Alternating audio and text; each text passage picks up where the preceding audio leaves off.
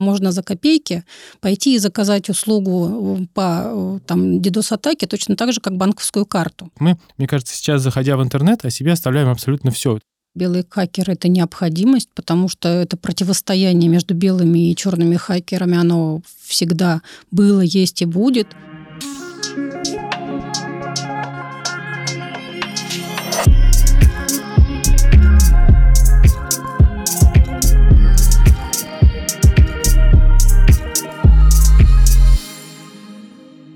Добрый день, друзья. Меня зовут Сергей Гребенников, и в эфире подкаст «За окном Россия». Сегодня мы продолжаем тему информационной безопасности. В гостях у меня Марина Копрусова, руководитель направления Security Awareness ПАО «Ростелеком». Марина, добрый день. Здравствуйте, Сергей. Марина, у вас такая интересная должность и такое направление Security Awareness. Расскажите, вот чем вы занимаетесь в Ростелекоме русским языком? Я занимаюсь просветительской деятельностью и рассказываю очень простым, доступным языком сотрудникам нашей компании о том, что такое информационная безопасность и как сделать так, чтобы обезопасить информацию, с которой люди работают. И в личной жизни, и в корпоративной. Ну а какие это продукты, сервисы внутри Ростелекома? То есть с помощью чего вы достигаете каких-то результатов? Ну, то есть вот что вы сотрудникам рассказываете, показываете, как вот вы работаете с персоналом, рассказывая им про информационную безопасность? Что это? Брошюры, буклеты? Ну, смотрите, да, тут основная задача моя – задействовать максимальное количество каналов донесения информации для того, чтобы все об этом узнали. Потому что у нас есть часть сотрудников, которые имеют автоматизированное рабочее место, компьютеры, и им достаточно просто донести информацию там в рамках электронной почты, дайджестов на корпоративном портале. А есть ребята, которые работают в полях, это наш блок технической инфраструктуры, и они, до них как раз достаточно сложно достучаться. Вопросы информационной безопасности начинаем мы затрагивать прямо с прихода сотрудника в нашу компанию на этапе адаптации. Ему доступны определенные ресурсы на портале адаптации, специализированном для новичков. Ему доступны памятки, информационные листы, презентации на эту тему. Как только сотрудник приходит в нашу компанию, ему назначается электронный обучающий курс по правилам информационной безопасности, обязательный для прохождения, и прохождение отслеживается.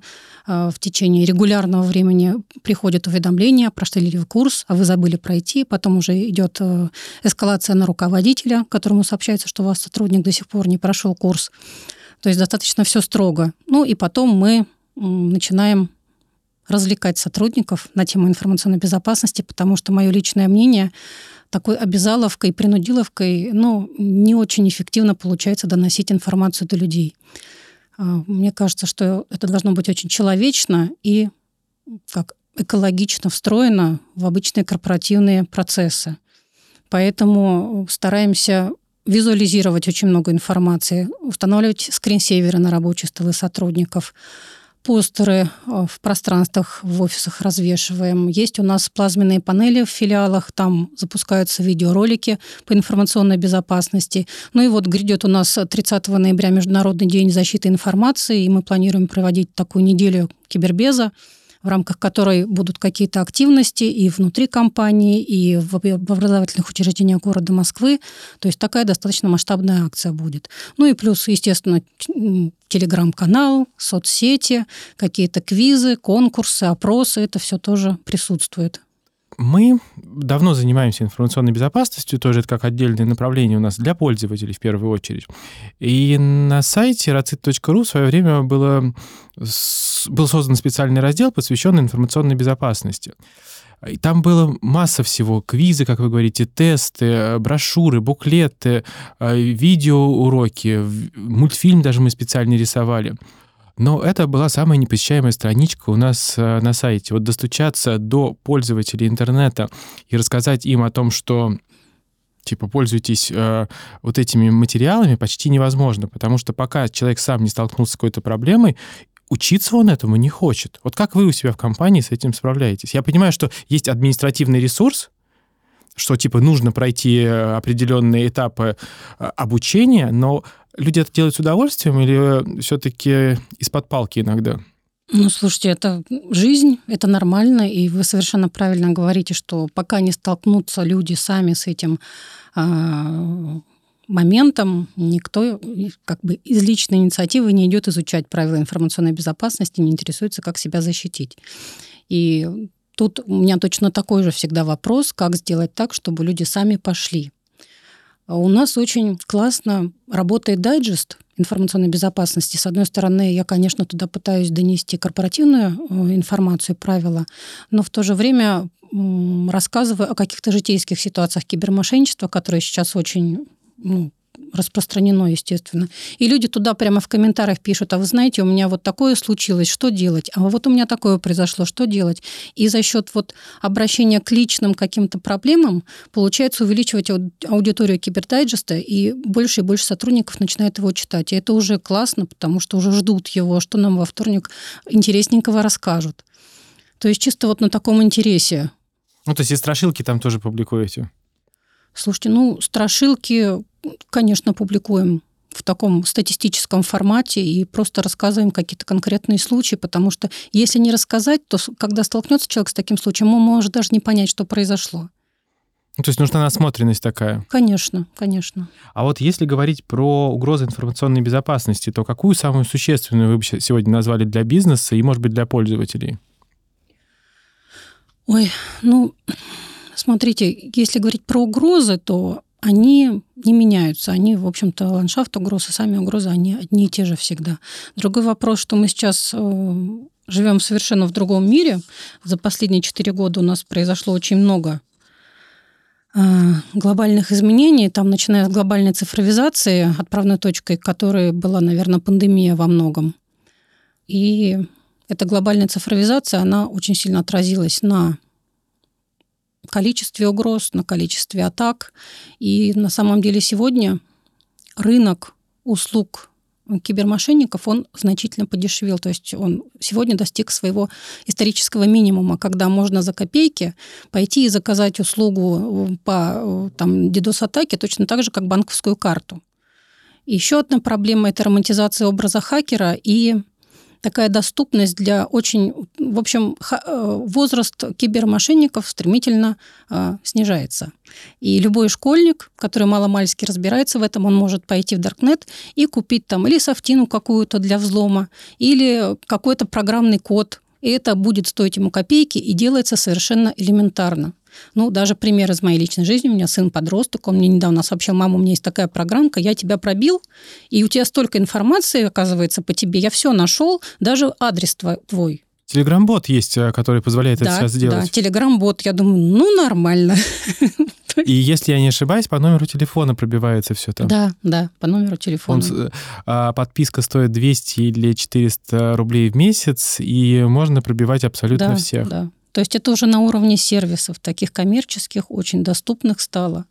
Но, кстати, и вот мне недавно показывали, можно вбить номер автомобиля, и, соответственно, выдается вообще, кто владел этим автомобилем, кто сейчас им пользуется, и какие штрафы на этот автомобиль выписаны. Да. А вот вообще, как вы к таким сервисам относитесь, и что с ними нужно делать? Философский вопрос. Потому что это не Даркнет, то есть это, по сути, Телеграм-бот, который доступен почти всем. Это типа удобный сервис. Да. Типа удобный, типа полезный. Но это такое пограничное состояние, как много у нас в жизни, есть лезвие бритвы, по которому мы всегда ходим. Поэтому как я к этому отношусь? Лишь бы осознанно подходили к использованию таких инструментов. Вопрос, какая изначальная цель создания таких инструментов? Кто ими изначально пользовался? Видимо, понятно, что это было создано для определенных целей, определенных служб, скорее всего, а потом это просто пошло в массы. И вот то, как массы этим пользуются, это как раз про просвещенность относительно кибербезопасности, киберграмотности и так далее. Слушайте, у меня прям реальный кейс из жизни. 1 сентября это было, я пришел на встречу со своими друзьями, парень и девушка, и они мне как раз рассказали об этом сервисе про проверку автомобилей. И, значит, девушка вбивает свой номер автомобиля, и высвечиваются все фотографии. А парень сидит и рассматривает эти фотографии, он говорит: а с кем это ты ехала? Занавес. Да. И вот понимаете, вот тут вот, с одной стороны, да, это все классно, а с другой стороны, вот просто вот банально, я не знаю, я очень надеюсь, что они не поругались тем вечером, и все закончилось хорошо, это был просто какой-нибудь знакомый по работе, с кем она куда-то ехала. Но в целом вот такие сервисы могут разрушать даже семьи. Безусловно, я с вами согласна, что эти сервисы очень опасные, неприятные. Ну а вот если говорить про угрозы, то, может быть, какие-то еще современные угрозы появились, кроме вот таких, как вот мы сейчас с вами обозначили, которые на грани находятся? Что нового появилось в сфере информационной безопасности и угроз, с которыми мы пока еще не готовы сталкиваться? Ну, например, я не знаю, там на почту приходят какие-то уведомления, мы по ним щелкаем, и, не знаю, устанавливается зловред мне на компьютер. Ну, и... понятно, это, да, больше такие сценарии атак, да. Да, мошеннические действия. Ну, что нового появилось, мы узнаем, когда это случится прецедент. Угадать, в какую сторону мошенники движутся, достаточно сложно. Единственное, что я точно могу сказать, что сценарии атак становятся все более и более изощренными, и стало появляться очень много многоходовочек, которые реально очень профессионально и качественно запутывают людей и в итоге доводят человека до финансового кризиса. Угу. Я могу даже конкретный пример привести. У меня у подруги буквально на днях мама рассталась с огромной суммой денег, которую копила себе на пенсию. Очень сложный ход. Сначала звонят от оператора мобильной связи и говорят, что у нас есть заявка на переподключение к другому оператору связи. Женщина говорит, я не оставляла никакой заявки. Окей, в таком случае я ее отменю, но у меня тут еще есть очень много подтверждений на кредит от вашего имени. Вы подавали заявки на кредитование? Она говорит, нет, не подавала. У человека начинается паника. Человека обрабатывали в течение 8 часов. Потом сказали, что для того, чтобы предотвратить некорректные кредиты, вам нужно открыть счет в Озонбанке и все средства перевести туда. Мы вам поможем это сделать, и потом с Озонбанка вы переведете на Сбербанк, и все будет хорошо. И открывается счет, просят установить приложение. Женщина устанавливает приложение, это, оказывается, приложение для удаленного доступа к телефону. С ее телефона устанавливается приложение Озонбанка на другое физическое лицо. Все деньги переводятся на Озонбанк, на непонятное физическое лицо. И говорят, завтра вам поступят деньги на Сбербанк. Все, денег нет. Ничего себе. Да, то есть это очень продуманный алгоритм, когда все друг у друга на подхвате. И таких алгоритмов сейчас очень много появляется. Но, как я понимаю, что здесь не просто такая мошенническая схема, здесь еще психологическое давление на человека. Безусловно, безусловно. Ну, а вот, может быть, с вашей стороны будут какие-то советы, как не попасться на такие уловки?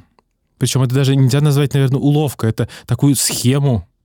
Советы можно давать, но надо всегда учитывать, что пожилые люди – это самая уязвимая аудитория. В силу возрастных особенностей, в силу доверчивости, такой поколенческой, да, и, во-первых, как можно чаще родителям рассказывать о том, что такие случаи возможны, предостерегать их о том, чтобы не отвечать на такие звонки. В случае, если поступил подобный звонок, лучше положить трубку и перезвонить по телефону горячей линии, указанному на официальном сайте того органа, откуда якобы поступил звонок. Никогда не перезванивать по таким номерам. Ну, не вступать в диалог лучше всего. Но вот, например, мне тоже часто звонят из Сбербанка и говорят о каких-то проблемах с моей картой. У меня просто нет карты в Сбербанке. Вот. Но я даже когда... Ну, мне же интересно, я все-таки изучаю этот вопрос, и я перезваниваю на этот номер, и там реально ощущение, как будто бы я звоню в колл-центр Сбербанка. То есть там уже записывают вот эти вот штуки, как будто бы я звоню в Сбербанк, и я начинаю доверять. А представляете, пожилой человек позвонил, перезвонил. По этому же номеру. Да, по этому же номеру лучше не звонить, как я сказала, лучше звонить по телефону горячей линии. Потому что, во-первых, есть сейчас технология подмены номеров, это заведомо левый номер, он практически всегда одноразовый. Вот. И действительно там могут записать любые автоответы, для того, чтобы человека якобы переключать на каналы.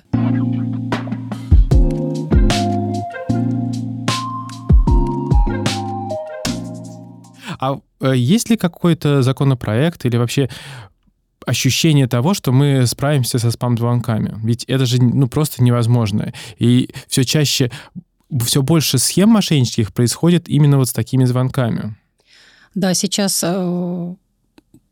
будет принят закон или уже принят, я вам сейчас точно не скажу. Закон, который обязывает банки в случае таких действий возвращать денежные средства клиенту. Угу. И в этом случае банки, я думаю, по-другому станут относиться ко всем подобным прецедентам и как-то усовершенствовать систему защиты. То есть тут хотя бы какая-то защищенность у клиента, у пользователя появляется, что если вдруг такое произошло и со счета списаны средства, то есть шанс, что они вернутся. А если... Ну, я не знаю, как это будет работать. То есть, условно, вот тот пример, который вы привели, то есть деньги перевели с Сбербанка на Озонбанк, и тут же, например, с Озонбанка были сняты. Кто же будет возвращать эти деньги, если физически денег уже нету? Ну, тот банк, с которого сняли деньги. Ну, то есть, списаны деньги были. Ну, то есть, скорее всего, здесь должна служба безопасности Сбербанка таким образом научиться реагировать. Безусловно. Когда деньги вот так вот неожиданно списываются со счета. То есть, были-были, и вдруг их не стало. Я думаю, мошенники даже осознанно выбирают такие банки, где такие сервисы еще не очень качественно работают. Потому что все-таки в Сбербанке там даже при списании какой-то не очень большой суммы идет сигнал, что с вашего счета списываются деньги, подтвердите операцию. Там хоть более-менее как-то это работает. А есть банки, которые еще не так давно вышли на рынок, тот же Озонбанк, да, и там, скорее всего, этих сервисов еще нет. Ну и не наработали никаких вот этих проблем и сложностей с пользователями, да и тем более с мошенниками. Да. А если... Вот вы говорили про хакеров, что они становятся все моложе. А как вы относитесь к теме белых хакеров? И, например, государство в последнее время очень любит белых хакеров. Но оно не то чтобы любит белых хакеров, а белые хакеры — это необходимость, потому что это противостояние между белыми и черными хакерами, оно всегда было, есть и будет. И когда одни, с одной стороны, придумывают все новые и новые способы атак, белые хакеры вынуждены придумывать все новые и новые способы защиты. Вот, да? И в том числе они же помогают находить уязвимости, которые могут найти черные хакеры. То есть белые хакеры, они находят уязвимости, говорят, что они есть, сообщают о них, поэтому они всегда будут.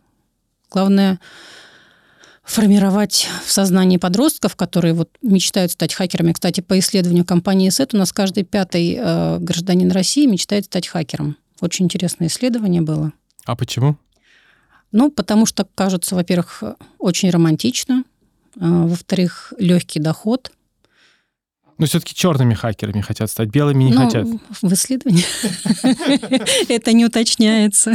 Ну, раз легкий доход. Ну, хотя белые хакеры тоже могут быстро белый доход получать, если находят уязвимости какие-то. Вот про уязвимости как раз хотела сказать. Недавно Ростелеком разместил на платформах Bug Bounty у компании Bizon, у компании Positive Technologies нашу систему государственных услуг для того, чтобы как раз белые хакеры над ней поработали и нашли уязвимости.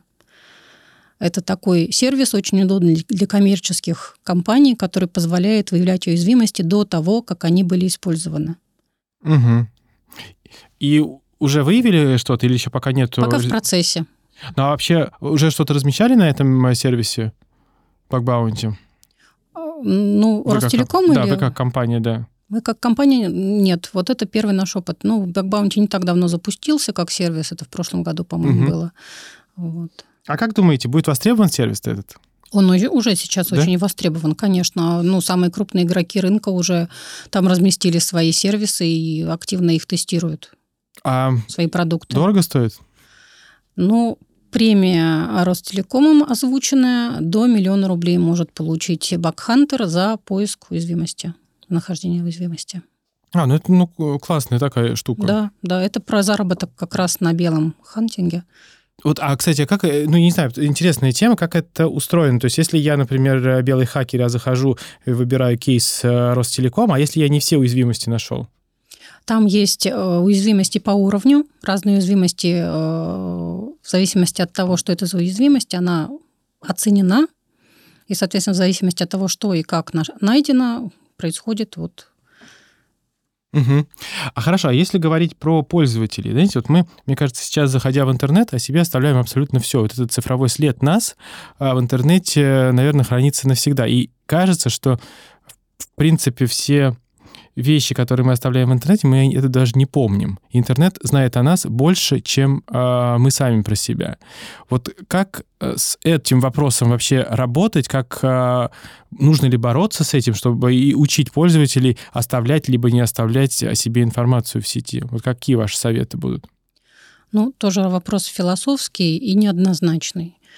Понятно, что все уже точно оставили цифровой след, все в разном объеме, и если говорить об уничтожении этих следов, то нужно понять, хочешь ли ты его уничтожить. Если хочешь, то что конкретно из этого, и в зависимости от этого есть определенный алгоритм действий, как уничтожить свой след. Там либо это будет удаление аккаунта, либо это будет чистка архивов через обращение в техслужбу той или иной системы. То есть тут алгоритмы могут быть разные. Что касается вот того, как можно сократить, так сказать, цифровой след, то это, конечно, осознанная загрузка информации в интернет, в социальные сети и использование всех интернет-сервисов, ну, так скажем, с осторожностью. Например, всегда, когда мы вводим данные банковской карты, у нас по умолчанию стоит галочка «Запомнить данные банковской карты для последующего использования», чтобы было удобно. Это удобно, но это небезопасно, поэтому лучше всегда эту галочку снимать. Есть сервисы, где просят заполнить какие-то персональные данные для получения каких-то подарочных карт или еще что-то. Но не принципиально, какая там фамилия будет написана, ваша действительная фамилия или какая-то Иванов-Петров-Сидоров, да, есть обязательные поля.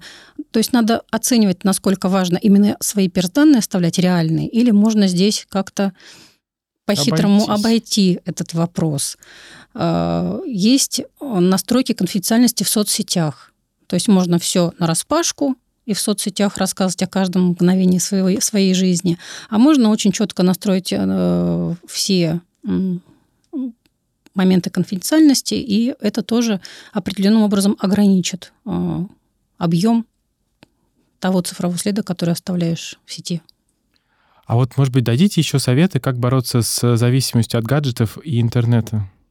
Особенно среди молодежи. Это... Какие у вас интересные вопросы, Сергей, мне они очень нравятся. Тоже они философски неоднозначные, потому что, с одной стороны, безусловно, во-первых, молодеет у нас аудитория социальных сетей, гаджетов стремительно, даже несмотря на то, что есть ограничения у всех владельцев соцсетей на возраст. Дети нашли способ обходить это и указывают просто другой год рождения. И все мы любим позависать в соцсетях, так вот прям подтюленить, потупить, неосознанно листая страницы, с одной стороны. А с другой стороны, какое количество сейчас бизнеса перешло в соцсети, и в некоторых случаях не представляется возможным не использовать соцсети. То есть есть выбор, либо ты их используешь и имеешь доход, либо не используешь и сидишь без денег. И как тут раздвоиться? Ну, я бы, наверное, посоветовала вообще осознанно относиться к своей жизни, осознанно ее проживать и четко понимать, когда тот лимит сидения в социальных сетях, который возможен для нормального, здорового, активного человека, уже исчерпан. И просто себя за шкварник вытаскивать из листания бессмысленного этих страничек.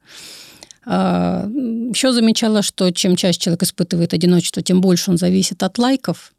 Вот как-то уходить от этой зависимости от лайков и понимать, что твоя ценность не в количестве лайков, а вообще в том, кто ты есть и чем ты занимаешься в этой жизни. Еще замечала, что если люди активно ведут реальную жизнь, то они менее активны в соцсетях.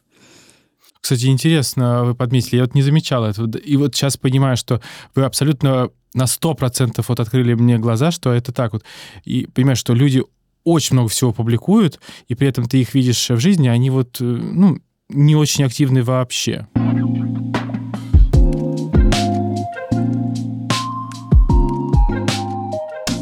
Наверное, мы вот на этой такой философской ноте будем заканчивать первую часть интервью, а вторая, она очень короткая, 5 коротких вопросов, 5 коротких ответов. Это такой блиц. Какой бы город в России вы бы хотели посетить? Мурманск. Какая у вас любимая книга? Эрих Мария Ремарк «Три товарища». Угу. А любимый фильм? «Мирный воин». А добро побеждает зло? Всегда. Что для вас счастье? Мгновение. Интересно.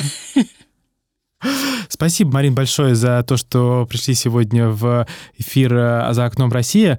Ответили на те вопросы, которые у меня были, и не только. И мы поговорили про информационную безопасность. Это, наверное, самая животрепещущая тема сегодня во всех СМИ, во всех социальных сетях. И мы постарались для слушателей показать некие вектора, куда нужно развиваться, чего остерегаться и кого бояться в сети. Спасибо вам, было очень интересно. Спасибо.